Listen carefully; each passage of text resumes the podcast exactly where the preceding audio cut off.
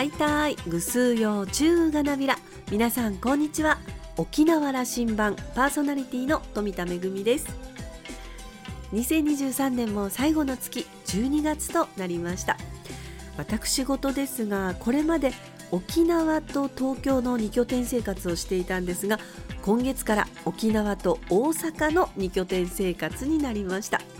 まあ、これまでと同じく沖縄と一目出会することに変わりはないんですが沖縄出身者もたくさん住んでいる大阪。とっても楽しみです。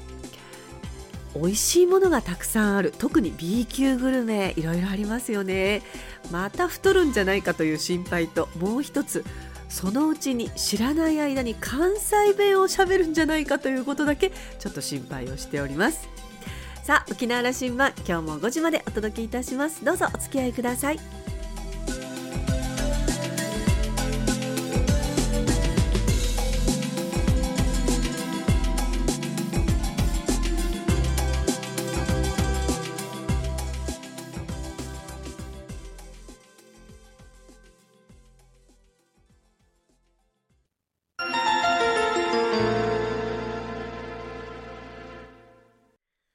那覇空港の2本の滑走路が一望できるレキオスラウンジ。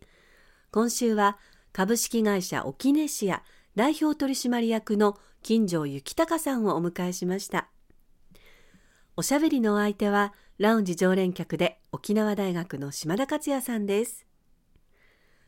金城さんは1959年生まれ那覇市のご出身です。沖縄県立那覇高校卒業後に入社した会社で手掛けた県産黒糖菓子チョッチュネーが空前のヒットとなりました。その他にもおよそ30アイテムの食品を開発プロデュースしました。1996年に沖縄特産品メーカーとして沖ネシアを設立。県産素材を生かしながら独自の切り口で地場産業の企画開発に取り組みます。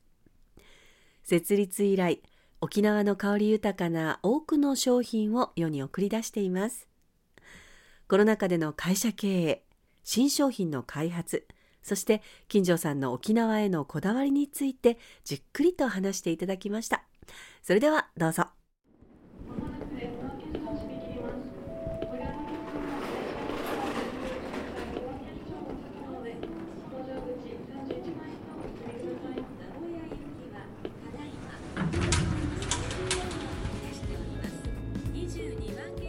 キネシアの金城さんをお迎えしました。ようこそおいでくださいました。お久しぶりです、ね、あとこれは5年ぶりか6年ぶりです。そうですね。ご無沙汰してます。ちょっと今回は、はい、間が空きました、い。つも新しい商品が出たりそれからこれからのコンセプトという話をしていただく時間にしてるんですけども今日もお願いします、はい、あよろしくお願いいたします。あのこのレキオスラウンジでは、はい、えー、ゲストに来ていただいた皆さんに、えー、オキネシア特別パックをあのお土産でお持ち帰りいただくということを 金城さんにお願いしましていつもありがとうございます。いやこちらこそありがとうございます。聞いてる人が僕もらわなかったなという人が出てこないから心配皆さんにお上げしてるつもりですけどね。あぜひお問い合わせください。あの大変好評ですよ。ありがとうございます。レキオスラウンジのお客さんにお渡ししているパック中はあれはどういうまあ、玉手箱になってるんですそうですね。あの、まあ、全てオキネシアのオリジナルのお菓子なんですけれども、まあ、地元のメーカーと、まあ、コラボをして、まあ、豆菓子であったりあるいはもうもう本当オーソドックスな黒糖であったりそれからまあ焼き菓子サブレのようなものであったり、まあ、いろいろとその地元のあの皆さんと作り手の皆さんと一緒にコラボしてオリジナルのお菓子類を作ってます。時々組み合わせあの中身は変わるんですね。そうですね。はいでもホームページ見るとそれは全体網羅されていてこの中のどれかが入ってるみたいなことになってますかね。あ入ってます。はい。で私はあのボンクレのあのおじさんおばさんのところへのあのお歳暮お中元は毎回ではなくて、えー、年に1回はあのオキネシアパックにしてもらっていてあありがとうございます。好評です。ご愛顧いただきましてありがとうございます。フランスに一緒に営業に行ったのはもう何年になりますかね。2013年4年。そんな感じで。そうですね。1年かな？2年かな、はい、あのそれぐらいですね。一桁2000年の一桁の時に、まあ、ちょうどあのオキネシアが、まあ、有限会社からあの公庫の出資を受けて増資をして、まあ、株式になった年、まあ、そのタイミングの時にちょうどあのフランスの方にも行かせていただいたなんかご一緒しましたけど、はい、なかなか冒険の旅でしたね。そうでしたね。いろいろ沖縄の初の商品がヨーロッパの食品見本市でどのくらい通用するかという話、はい、でした。思い出せます？思い出せますね。はい。あれはやっぱりこう当然こう海外へまあ自分たちのオリジナルの食品をしかもまあ花の都パリに出すっていうこと自体も、うん、まああの自分たちにとってもまあチャレンジというかあのすごく思い出に残る出来事でしたし。まあ、その時並行してあの当時取り組んでいたあの地元の在来のみかんカウチ、うん、これの精油をフランスに持って行ってフランスの調香師の方に評価してもらうっていうもう一つの目的も兼ねて欧州の方に行きましたのでそうで、ね、ですごい思い出がある年ですね。うん、あの原油というかそのカブチのオイルをね、はい、あれ飛行機の中に金城さん持ち込んでね。いや持ち込んだんじゃないかな、ちょっとなんかあのチェックされましたよね。はい。まああのー、当時は、まあ、今はどうなのか分かんないんですけれども、うん、あのー、一応持ち込みが OK でしたので、うん、沖縄の精油をあの、まあ100%のカーブチーの精油を、まあ、フランスに持っていって、うん、まあ、それを香料の天然の香料の原料として、まあ、可能性があるのかどうかポテンシャルはどうなのかというのを確かめてきましたね。あれ税関で取り上げられていたらアウトでしたね。でしたね。いやあのですからもうなんかある意味なんか博打してるようなことでもあったかもしれない。花の都パリでのそうですね。もありがとうございました。いえいえ私も大変勉強させていただきました。もう懐かしいのを思い出していただきました。ありがとうございます。この約3年、はい、あの沖縄の経済、はい、まあとりわけ観光産業、うん、1000万人お客さんが来ていた社会が急に300万人ぐらいになっちゃったという、はい、えー、この2年3年を過ごしたんですけども、えー、沖ネシアの経営にとっても大きなダメージあったでしょうね。あありましたですね。どんなことが起きていました？いややはりあの、まあ、今のお話で1000万人が300万人というお話でしたけど、うんまあ、一こう地元の企業のイメージとしてはもう本当ゼロになったんじゃないかなと。いわゆるこう買い物していただけるそのこのまあ、パイとなる、あのお客様が突然目の前から消えたと、沖縄に誰もいない。かも国際通り歩いていてもあのいわゆる観光客あるいはまあ頻繁に耳にしていたインバウンドのそういう外国の方たちの言葉のやり取りがもう一斉に消えて聞こえてくるのはまあシャッターをガラガラ下ろそうとと、まあ、極端に言えばそういうぐらいまあちょっと様変わりしたのがやっぱりこうちょうどそのコロナの始まりパンデミックの影響がもろに出て時だったんですよね。あの国際通りの風景平和通りの風景を思い出すとね、はい、はい、もう本当にえここが同じ沖縄なのかと。地元にいながらもう本当にこうまあ想定外というかこういうことってやっぱり生きてると起こるんだというのがその時の本当実感でした。したえ沖ネシアの商品というのは、うん、あの我々地元もうちなんちゅうも大好きで食べるけども、はい、シェア的には、やっぱり観光客来るお客さんの方がシェアは高いんでしょうね。はい、高いですね。やっぱりこう地元のお客様あるいはまあ地元で、まあ、あの土産品店あのされてる小売店の皆さんにやっぱりこうあの好評いただいてあのやっぱり観光業界の中でやはりこう支持されて売り上げを伸ばしてるっていう部分ももちろんあります。うん、でまあただあの100%そのあの市場だけでまあ、本当におんぶに抱っこであのうちの会社が成り立っているんであればそれこそもう本当にもう立ち上がれないぐらいのダメージだったと思うんですけど、まあ、幸いその県外のその、まあ、盛況であったりとかいくつかその沖縄の観光市場以外のところでの売り上げのまあ、あの販路って言いますか、まあ、若干それそういったこともありましたので内地に卸で出す分があった、はい、あった、はい、なので、まあ、そこであのある程度のこう売り上げはあのもうあのキープしながらもそれでもやっぱり全体としてやっぱり年商を含めてガクッともとにかく落ち込みましたのでそれはそれは厳しい状況です、ね、ガクッとということをもう少し具体的に聞いていいですか、はい、どのくらい落ちました？いやもう半減しました、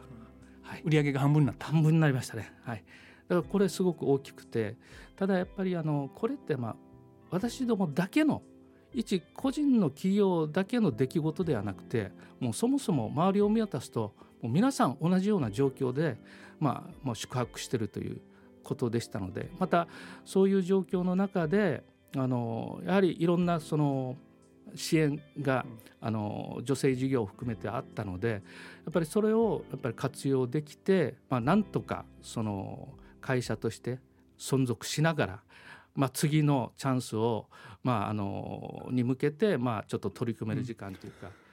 まあ、それが大きかったですね。公的支援というのはやっぱり手厚くあったなというふうな、はい、あのおられます？はいあったと思います。うん、はい、その時に沖縄市にとって、はい、沖縄市にとって、うん、あのその時こう支援があったおかげでまずは次に向けていわゆるその何をすればいいのかっていう考える時間次の手を打つやっぱり猶予をいただいたとこれが本当にもうあのそういうこう支えがなくてもうスポンとこう倒産してしまったり廃業になってしまったりするともう考えも何も次に向けてのことっていうのは、ね、チャンスがないですからただそれをちょっとそういう資金があったおかげで、まあ、それはもうやっぱり手厚いこういろんな支援があったように感じます。あのこのコロナ期を乗り切るための融資そして雇用をそのまま継続してくださいということの支援これは、あのまあ、国も一生懸命やったとはい、それは非常にありがたかったですね。はい、しかしこれ返済が始まりますね。始まりますね。また、はい。経営者としてそこを一言。はい。やっぱりこれはあのとりあえずその手当で生き延びましたと。で当然それはやっぱりこういわゆる会社としてはま借金ですから借金がまあ大きくなったっていうことはもうもちろんそれ事実ですけどもただやっぱりそこであの返していくためのやっぱりその創意工夫をまあうちに限らずみんなそれぞれ試される時期だと思っているんですね。ですのでそれはまあ、まあ、逆にポジティブに新しい例えば今回のそのコロナでやっぱりこうきつい苦しいなかなかこう売り上げがっていうこうマイナスのことだけを取り上げると本当にそれで埋め尽くされるんですけれどもけれども、やっぱりこう見方を変えれば企業にとって自分たちの一番のウィークポイントであったりとかあこういう状況の時にはこういう手立てがないとやはり企業っていうのは足腰本当弱いとダメなんだなとかやっぱりその自分たちの次にあのこう向かっていくためのやっぱりこう弱点を克服するためのまあなんていうんですかね。あの、うん、自己を見つめるなんか見直しの機会っていうかそれがまあ本当今回がっつり2年間近くもあったというふうに捉えればですねやっぱりこうあ今後自分たちがどういう舵取りをすればいいんだなと方向性としてはここだなと、まあ、いろんなことがまあ整理できたというふうに、まあ、まあ前向きに考えてちょっとおります。沖縄シアにとってコロナの置き土産として前向きに経営のことを考えるという機会を2年間もらったという方。そうですね。そういうふうに捉えて、ね、捉えようとしてる、はい。はい。金城さん経営者としてポジティブにそういうふうに考えるという思考になるにはどういう努力をなさってるんですか？いやうん努力という。あるいはどうやってそうですね、ええ、いや落ち込むでしょう、ええ、落ち込みますね。落ち込みます夜も眠れない夜も何,、はい。まあ、何回もあったでしょう、はい。はい、でもまあ物事には必ず両面あるっていうのが一つ経験値としてありますので、あのやっぱりこうそういうマイナスの風もやっぱりこう見方を変えればあのまあ逆風が追い風。要するに自分の体をの向きを変えたら追い風になるじゃないですか。体をそのまま正面向けてたらもうあのアゲンストでも。ですからそこで自分たちをじゃあどこでくるりと変えてあ、まあ、逆に追い風にするかとか、まあ、そういうようなことをやっぱりこうこの2年間でいろいろとただただ走っていたらなかなか気づかないようなことがいっぱいあってですね。それがまあこの2年間では、まあ、かなりいろんなことをまあ見つめ直す機会にはなりましたね。それがあのおっしゃっているそのコロナでね、はい、自社の会社としての弱点をこう、はいはいすごく顕在化してそうです、ね、見えてきたと。見えてき、ね、これはいいことなんだということはい、はい、経営者としてね、はい、うん、これはすごく良かった。これ聞いてもいいですか？あいいです まあ例えばですね。あんまり具体的じゃなくてもいいですよ。まああの、もうあの皆さんもご存知のように私どもはまあ地元のメーカーとまあ、コラボをして、まあ、先ほどのお菓子も含めて作ってますね。例えばこういうあのファブレスでいろいろとコラボして作ってるっていうそういう説明をするとあなんかいろいろと共同事業であの一緒になってあの連携してなんかすごくいいイメージがあるじゃないですか。それぞれの持ち味を生かして。ですけれども例えばこういうあの携帯の場合ファブレスっていう携帯が例えば今回のコロナのようにもうあの業界としてダメージがボンと受けた時にあのうちの委託しているそのメーカーが、うん。まあ、例えば本当に100%その何て言うんですかねあの観光に依存していてそれでも売り上げがガッとやってもうあの人材も確保が難しいとかあるいは工場も稼働ができないとかあるいはもうそもそもコロナで工場がちょっともう止まってしまったと。いった時に委託している私どものもうあの何て言うんですかね意向とは関係なくあの計画とは関係なくいわゆる止まってしまうんですよ。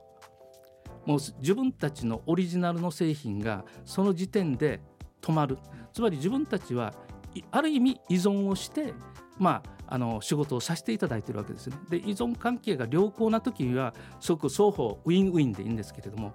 こういう状況の時にはやはりもう自分たちの意図にかかわらず委託してる工場がもうストップしたらもうそもそももう自分たちが積み上げたブランドも含めて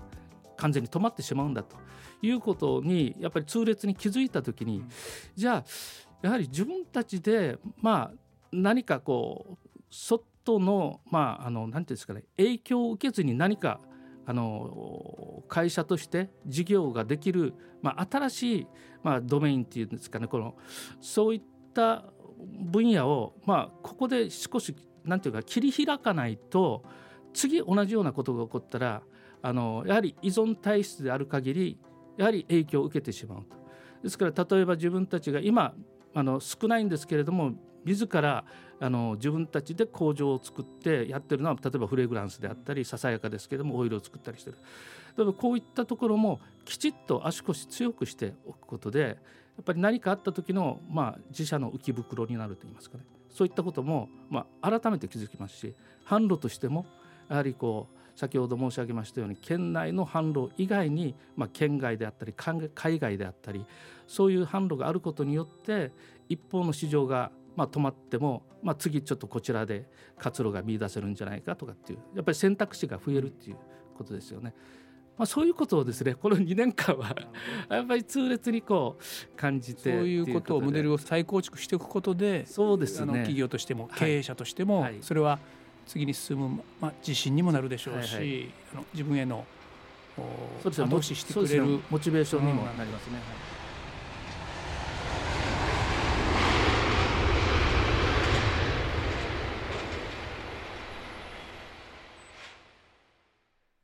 このコロナ禍は沖ネシアも大変なご苦労されたようですがそんな中でもポジティブに考えて得た教訓もあったようですね。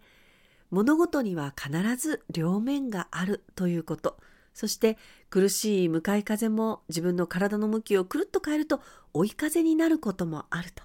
沖ネシアも製造方法や販路について新しい形を再構築するそんないい機会にもなっているようですね。島田さんはコロナ禍を経て一皮向けてまた成長した沖ネシアが生み出す沖縄発の商品を期待していますと話していました。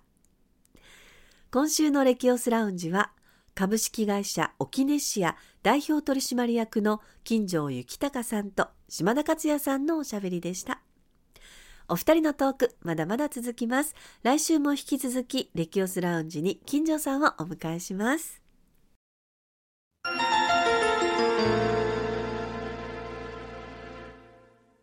めぐみのあしゃぎだよりのコーナーです。今日は舞台公演のご案内です。今度の日曜日12月11日午後2時から国立劇場沖縄大劇場で民族芸能公演沖縄本島民族芸能祭フェーバルの村足日が行われます。フェーバルというのはハエバルのことです。ハエバル町の各あざには古くから伝わる災いを払い清める獅子舞や名方棒旧暦8月15夜の村足日などで親しまれてきた舞踊や狂言組踊りが多数存在しています。またそれらは地域の人々の誇りとして代々継承されてきました。近年では継承の途絶えてしまった演目の発掘と復活にも精力的に力を注いで民族芸能を通して他の地域との文化交流も活発に行っています。今回は魅力あふれる灰原町の貴重な芸能の中から厳選して民族芸能の持つ独特の味わいを存分にお楽しみいただくという企画です。えー、公演当日はですね劇場ロビーで灰原町の観光物産展も同時開催ということですのでぜひこちらもお楽しみください。チケットは国立劇場沖縄チケットカウンターでお求めください。3500円で発売中です、えー、毎年恒例のこの民族芸能公演、えー、私もですねあの八重瀬町が取り上げられた時には司会でお手伝いをさせていただいたんですが沖縄の各地域には本当に魅力的な民族芸能がありますよね。今回はハエバルが取り上げられています。沖縄本島民族芸能祭。フェーバルの村足日は12月11日日曜日午後2時から国立劇場沖縄大劇場で行われます。ぜひお出かけください。めぐみのあしゃぎだよりのコーナーでした。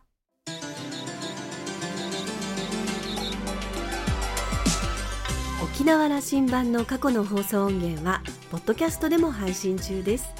さらに Spotify、Amazon Music、Google ポッドキャストにも連動していますのでお好きなサブスクリプションサービスでお楽しみいただけます。各サイトで沖縄羅針盤と検索してください。沖縄羅針盤今週も最後までお付き合いいただきまして一平二平デービル。そろそろお別れのお時間です。パーソナリティは富田恵でした。それではまた来週。